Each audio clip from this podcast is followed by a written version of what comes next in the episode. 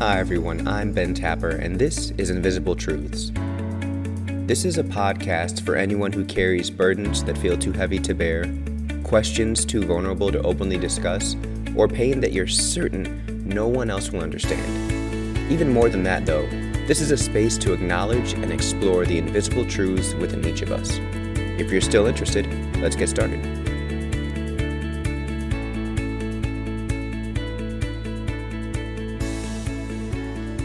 Hi, everyone, and welcome back to another week of the Invisible Truths podcast.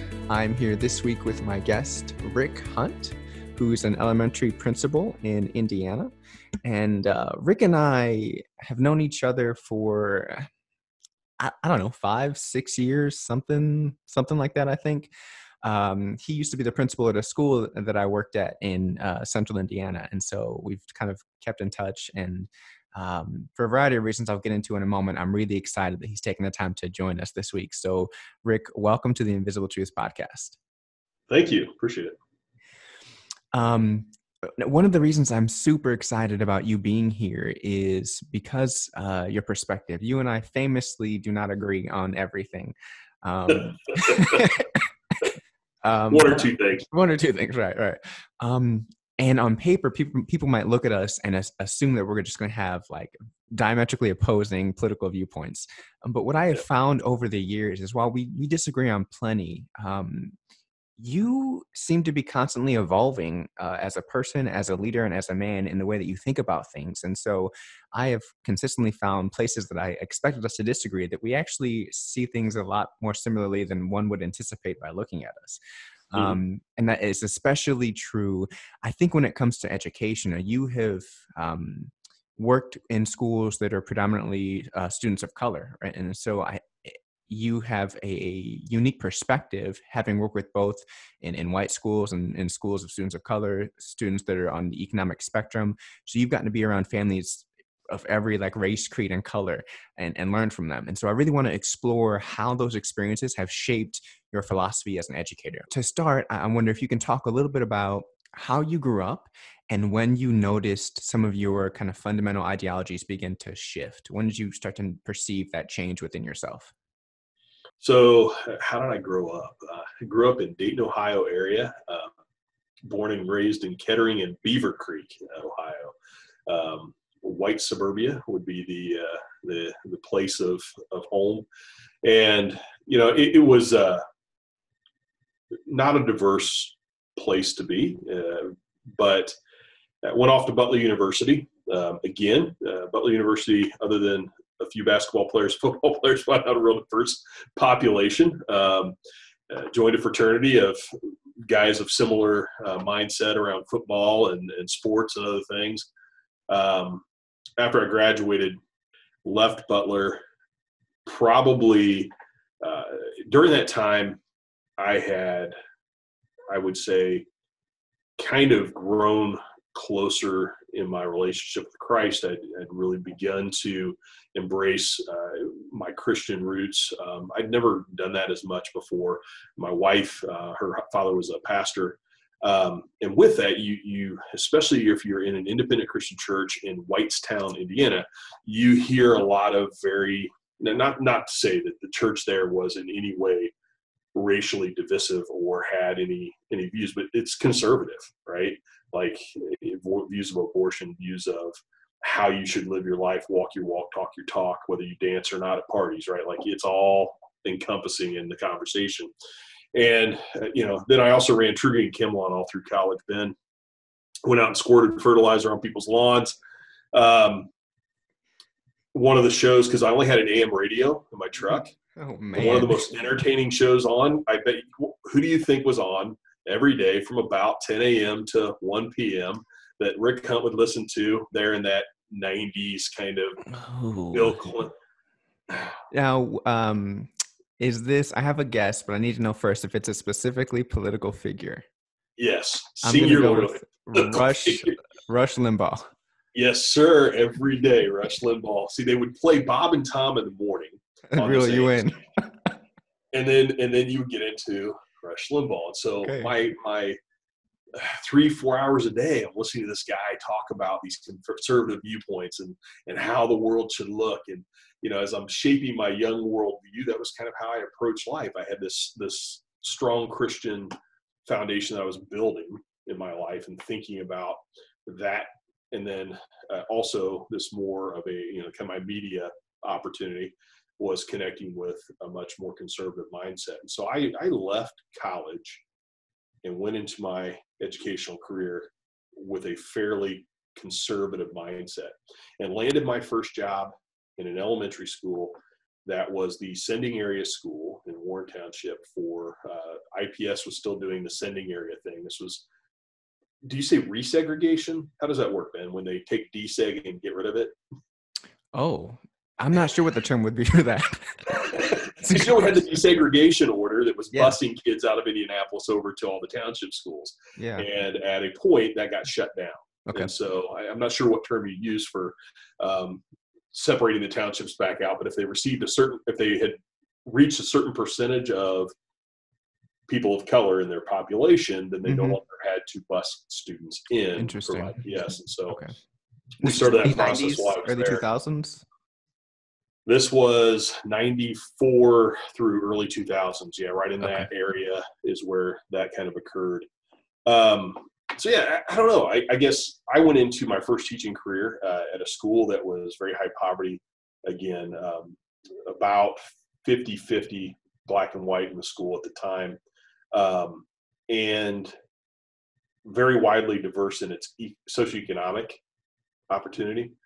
Um, that was where where I got my foot wet with thinking about a lot of different things in life because suddenly people didn't quite look and sound and do what I thought they should do. Right? Like, yeah, you pay your bills on time. You do the things you're supposed to do as a good citizen. As a, as a and um, it was very frustrating at times. And, and you know, as you and I have talked over the years, Ben, uh, I, I, would say I probably railed against the system or, you know, or against that mindset more than I, I should have at times without probably stepping back and understanding as much as I should have. And so I would say my mindset began to shift there. I, I, went in with this strongly conservative view of how you should do things, believing that there was one way in the world, that's just how it should be. And as you are exposed to multiple demographics, uh, multiple lifestyles, some different things that begin to build my perspective around you know, this isn't just because there's a right or a wrong. This is because there's life and there's worldviews and there's differences of how I want to function in society. And so, you know, that very staunch conservative attitude is still underneath in a lot of things. You know, I'm a gun toting NRA member, you know, I'm, I'm gonna right, right. keep my thing. But uh, at the same time, I have began over time to recognize I need to be challenged in my view. I need to be challenged around some things. You know, one of the last time you and I talked, got together, we talked about this idea of of uh, how upset I was with the original push around this idea of prison to school or school to prison pipeline. Yeah, and how offended I was when I first heard that. How dare you? Mm-hmm. How you don't even know? How dare you? You know, and and then coming off of that over the years, I, have started, you know what?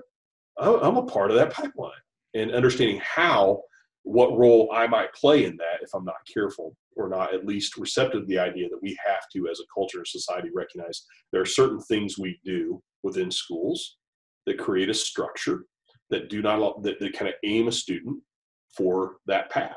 If I leave school without the without an effective education, having been disciplined in one way, being shut out of school, which is where I'm going to access my opportunity to change my trajectory.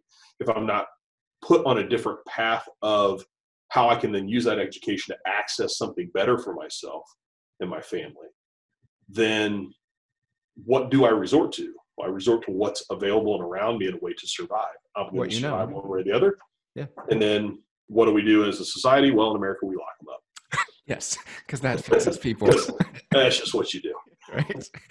What what separates you from a lot of the folks I know is that you you had this initial experience of offense, but something kept you at the table. something kept you listening, something like kept you questioning questioning enough until you begin to kind of integrate some new information that allowed you to shift in some areas. And I'm wondering if if you know what kept you there even after you were offended or you saw an idea that you wanted to reject, what kept you from doing that and just kind of digging in further? I think one of the things that I I don't know, I, one thing about me is that I don't I don't take things at face value very well. Um, friends will tell you when they post like a, a new meme joke or something, I will go to Snopes and break it down and then come back and let them know how, how, how stupid that it's not even funny for me because there's no joke there because that's just not true right you know it, it's it's a part of happening. yes it, it, you know two of the people who i probably do that the most eric gets the most mad about it so um, it, just it comes down to i i had a mom who growing up um, would allow me to question, would allow me to debate. I didn't have to take her rule at face value. My dad was different. He would knock me on my ass if I didn't do what he said, right? But it, love my dad. My dad, but my dad was do it. I told you to do it, get it done. That was helpful in who I am. That's kind of probably why when I tell kids do it, it's not time for talk. But at the same time, I'm willing to listen to kids and my partly because my mom was willing to listen to me. She had friends, and we talked about this not too long ago. She had friends who would kind of get on her about, "You're going to let your kid talk back to you like that?" Well, see, he's not. He's not being rude or disrespectful. He's just asking a question. Why? Like, why is that appropriate right now? my daughter's doing it to me, my 17 year old or soon to be 17 year old, and uh, it's making me insane. But at the same time, I recognize there is often a need to step back and dig at something, you may come out in a place where you started and say, you know what, my belief structure, my my worldview doesn't shift here because I think this is what needs to go based on all the information I have.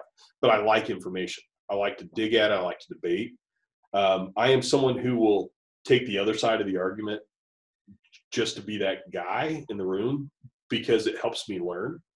Um, I, I don't want to. I don't want to go every day and just think I got it all figured out. I think it's stupid. So, um, I think when we left off last time, we were talking about leadership, uh, but there's a story that that comes to mind almost whenever I think of you, and I'm wondering if you will will share that story with us.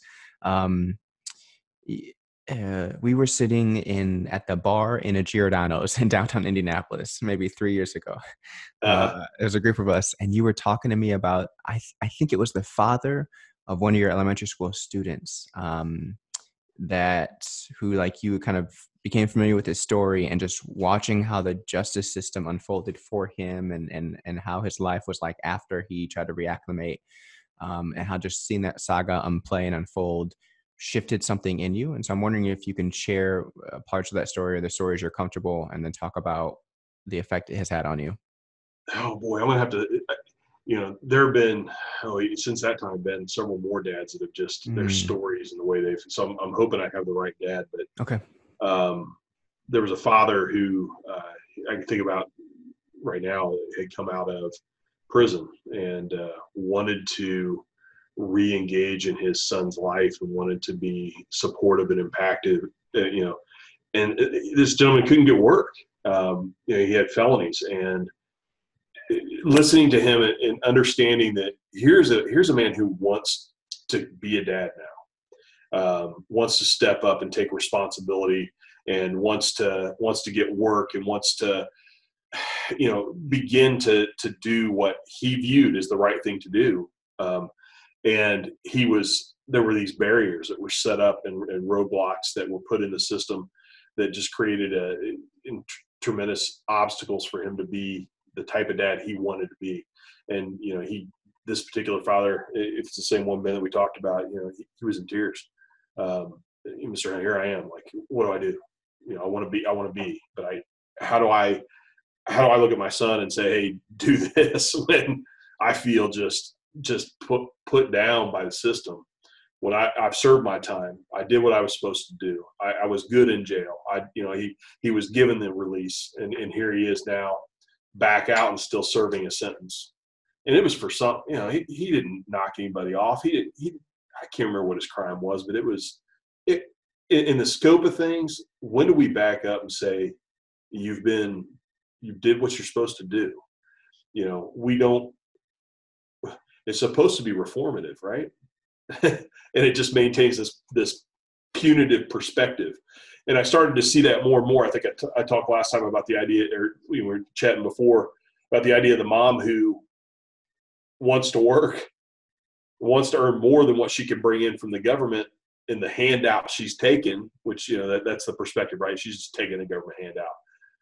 But if she goes and works, she loses the opportunity for insurance and, and, and things that she would need to bridge that gap before she's making an income that's going to allow her to have a living wage and a lifestyle that eh, maintains at least where she's at now getting a handout. And, you know, it, it, it, these different life lessons, different conversations. A dad who, you know, he's got the teardrop tattoo and he looks like the gangbanger. He looks like the guy who, when I see, you know, so Ben, I've been thinking a lot since we broke, you know, like you, this is why I love talking to you. I, I, I don't stop thinking after we've talked. And I'm driving between here and, and Myers um, yesterday. And as I'm heading that way, there are three white guys walking up the street. Skinheads is my first natural bias interpretation. White t-shirt, pants are sagging a little bit. Um, you know, not necessarily looking like a kiddo that or, or a person I might want to engage with. And I'm recognizing I I've got biases upon biases upon biases. And you know, I had I have a dad here in front of me with with the teardrop tattoo and the and the gold teeth and the and the dreads and he's looking like a rough dude and all he wants to do is is go check on his boy you know and and so when he came in he's like hey can i go down and see my son and secretary's like oh you seem a little aggressive what's going on everything okay well yeah he just i got a call from his teacher he's not acting right i want to go down and check on him well we can't we can't disrupt the classroom and and uh, so I came out, we talked. He said, he said, I just want to go down and see him. I said, look, we'll go down and look inside the door and check him out. Let's go down. Walk down and he looks through the glass and he just, he kind of tears up. He's like, oh, he's sitting there doing what he's supposed to do. And you see this instant love for his child, right? And you recognize as a principal, uh, our initial bias of this gentleman and his attitude and how he might have looked and been acting when he came through the door, he was wound up he, he was wound up. Teacher called him. He wasn't mad at us, but he was mad. And we didn't understand where that anger was was directed. And so we immediately, because of how he looked and our bias, kind of took on this uh, uh this defensive mode and to let him go see his kid. All he wanted to do is check on him and, and, make sure he's doing all right. And then if he needed to, pull him out the hall give him a little what what and uh, and be a dad. And that's another relationship too that I was able to uh, you know cultivate from from a from a black father who was having a difficult time too because he had been in a gang.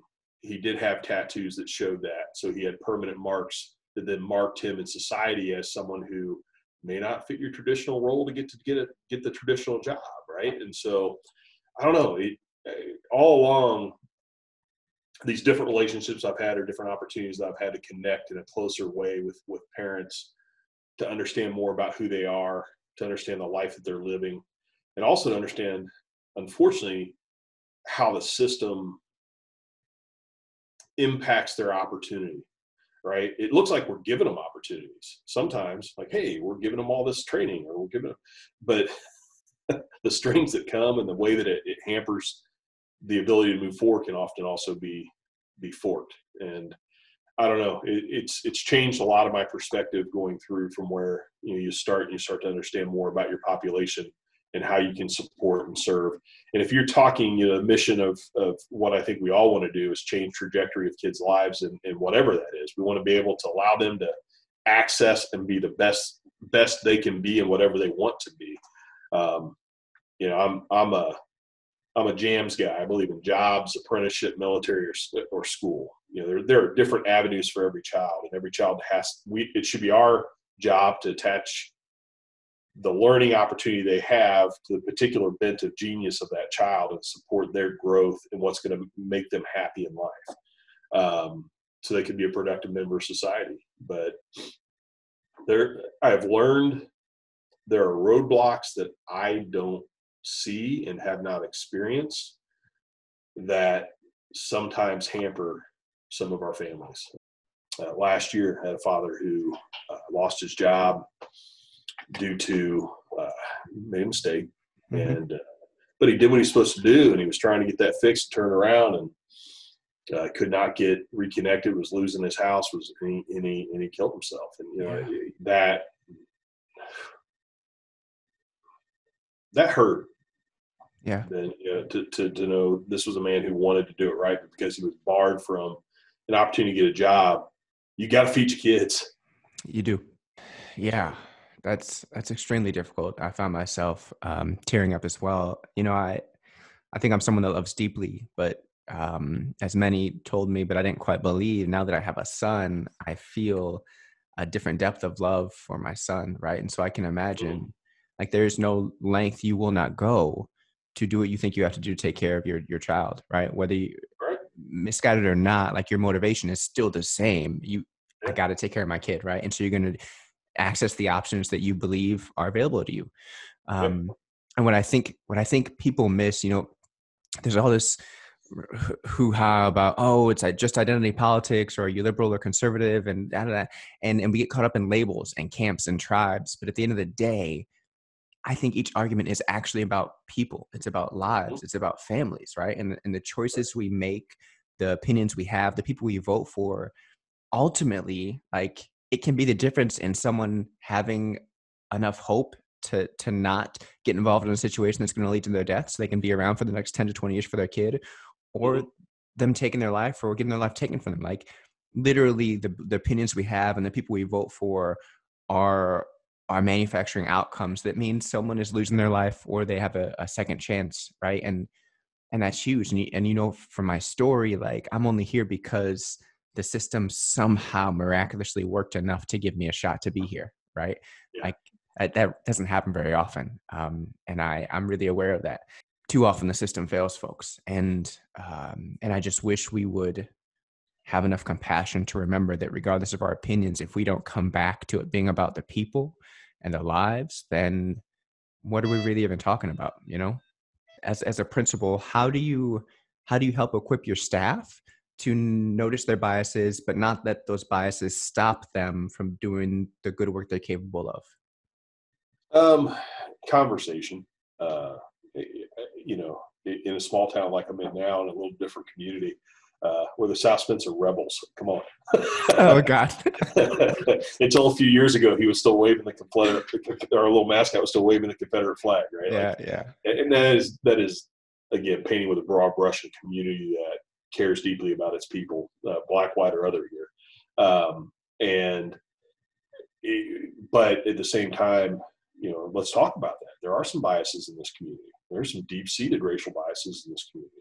And so, as we talk about as a staff, I think it's just ha- being willing to have that conversation openly and not and not be fearful of look, you, you know you got it. You know you got some biases. Let's talk about it. Let's figure it out. I have a we have a committee that meets uh, usually every other week uh, that talks about our culture and climate, and that that is a part of what we discuss. Sometimes is right now it's been more of our poverty versus middle class value biases, which is really a bigger issue for us. Um, but there is uh, I've got I've got some kiddos of color not not as many as I had before. I am definitely more white than I've I've ever been um, in my career as far as the kiddos coming through the doors. And I've heard I, I had a dad night who sat down. And he said, "Look, I've lived in this community my whole life. I know the rules, but my son doesn't yet." That's a different conversation with another black father who was what he was saying to me was, "Mr. Hunt, there are things I can say and things I can't say here." Yeah, because the, there there is a there's a line that I can't cross. That if, if nothing else made me step back then as a principal and look at what was happening, I believe the son was just fine. Like I wasn't receiving from him the information that he might be getting treated slightly different than other kids or different completely than other kids. That he wasn't, you know, you told the story about not being welcome in a friend's home, right? I don't see that here at school, but that was happening outside of school. And that's not something the dad's going to come just tell me because rules. Right. Now, once he understood a little bit more who I was, that he was willing to talk to me about some of these things that, that occur in our community, and, and some I have to watch on. Now, how do I dig at that over time with my team and making sure that if they've been raised with that bias, most of my members here are people who grew up in this area. So, hmm. Do they also recognize? You, I may, I may tell you, that I'm not a racist at all. There's not a racial bone in my body. That'd be complete BS, right? Mm-hmm. Because I think, while it may not be racist, there are racial biases within my cultural growing up that when I look at something, am I going to go to an African American black church on Sunday morning and get the same experience as maybe someone who grew up in that? No, it's going to be different. And I've yes. been to a few of those services, and they are. It, it, I feel uncomfortable. Sure, right? Yeah. Like this is not that's not what I'm used to. I'm used to sitting up tall. We stand when we then we sit back down, and the preacher right. doesn't yell at me as much. Right. So, you, don't, you, know, you don't you don't run laps in service, right? No, falling out. no, and and I say that to me like I I, I believe I want to believe in my heart, hearts that I that I'm very open and accepting and, and willing, but I do know like I had the you know just yesterday driving up the street, I have initial reactions that I have to be cautious of and if you don't, if you aren't in a moment where you're already thinking about all this and what makes you think differently, that initial reaction will cause an initial reaction, open reaction you actually do. And that can really impact what happens next. And so, um, it's just walk slower a little bit sometimes and be willing to recognize before I make this decision what's influencing that decision um, with a particular situation and family and kid and that kind of thing that that's the kind of conversations we have to keep having. So I like to end these interviews with two things, and I'm sure if you've heard any of them, you've you've heard them. Um, but the first is that I like to give the person I'm interviewing a chance to ask me a question.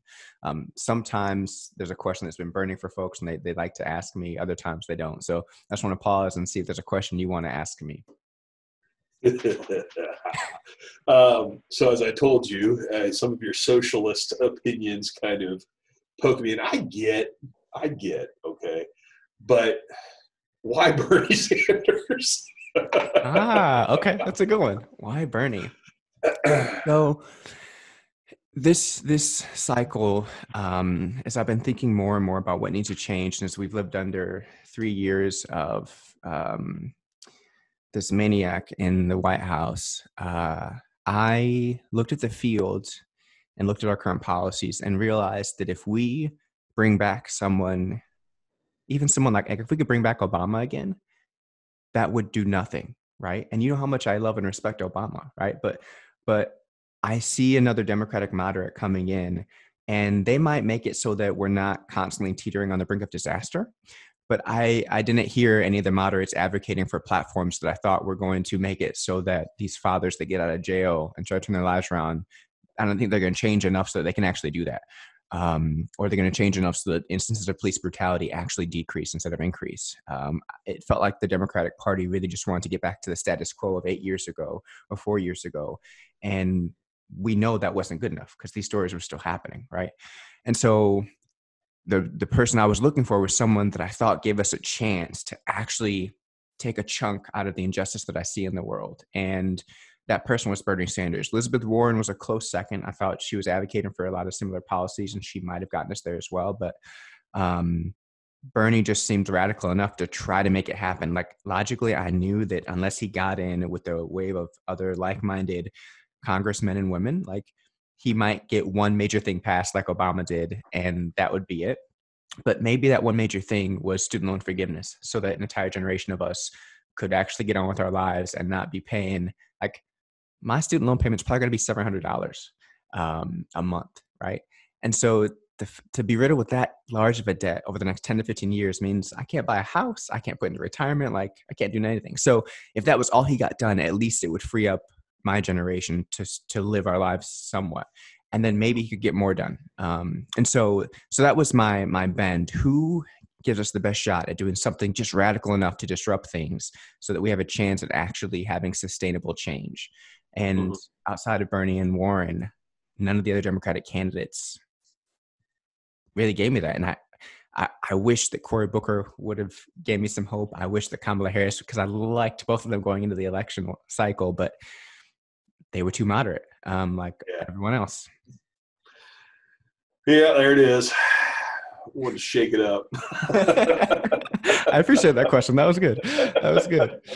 Um, so the final way that I like to end these is um, I like to reflect on the themes that we have have talked about throughout the interview, um, and and see if there is a a quote, a reflection, or even an exercise or practice that you would leave our listeners with to help them incorporate some of the themes. And, and during this interview, we've talked about recognizing our bias. We've talked about centering love. We have talked about um, remaining open to question things. And so, as you think about those things, uh, is there a practice, a quote, or or something that you would invite our listeners to return to throughout the week so they can begin to incorporate those more deeply into their lives? Be okay with being wrong. Mm. If you're okay with that, then you can learn. You can you can step back and, and honestly listen to somebody else and say, you know what, I may have been institutionalized in this particular area my entire life, but now I see that probably isn't the way things should be or need to be. I think we hold too tight to our team or our tribe or our our our, our ideals, and we hold so tightly to them that we we're afraid to be wrong.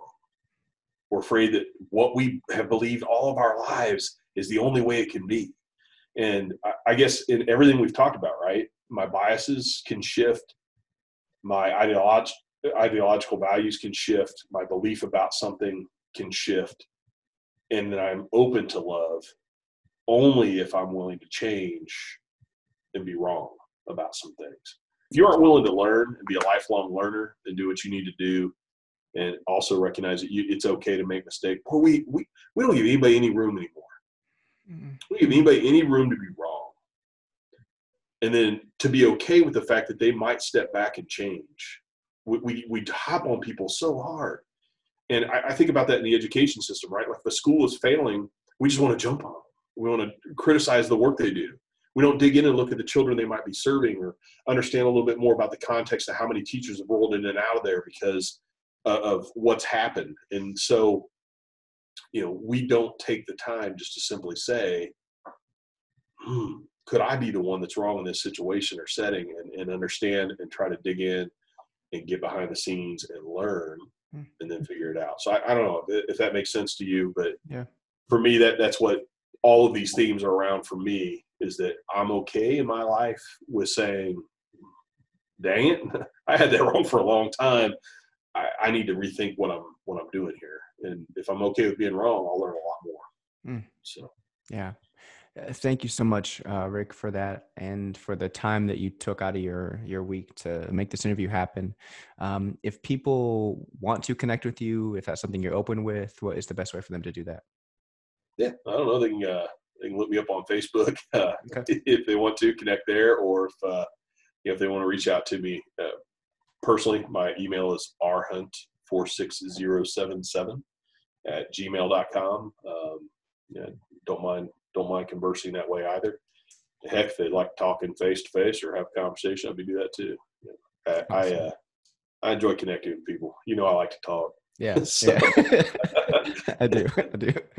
Wonderful. Thanks again, Rick. I appreciate you. It's been good. Hey, man. Appreciate it. Thank you for listening to this week's episode of the Invisible Truths podcast. To learn more about my guest, Rick Hunt, you can find him on Facebook. That link is in the episode description. If you want to become a supporting member of this podcast, you can also find the link for my Patreon page in the episode description as well. Finally, if you or an organization is looking to learn more about racial equity work or the consulting work and workshops that I'm a part of through Kindred Collective, you can find that link in the episode description or go to www.wearekindredcollective.com and learn more about the work that we do. Once again, thank you for listening to this week's episode. I hope you enjoyed it, and until next week, I'm Ben Tapper.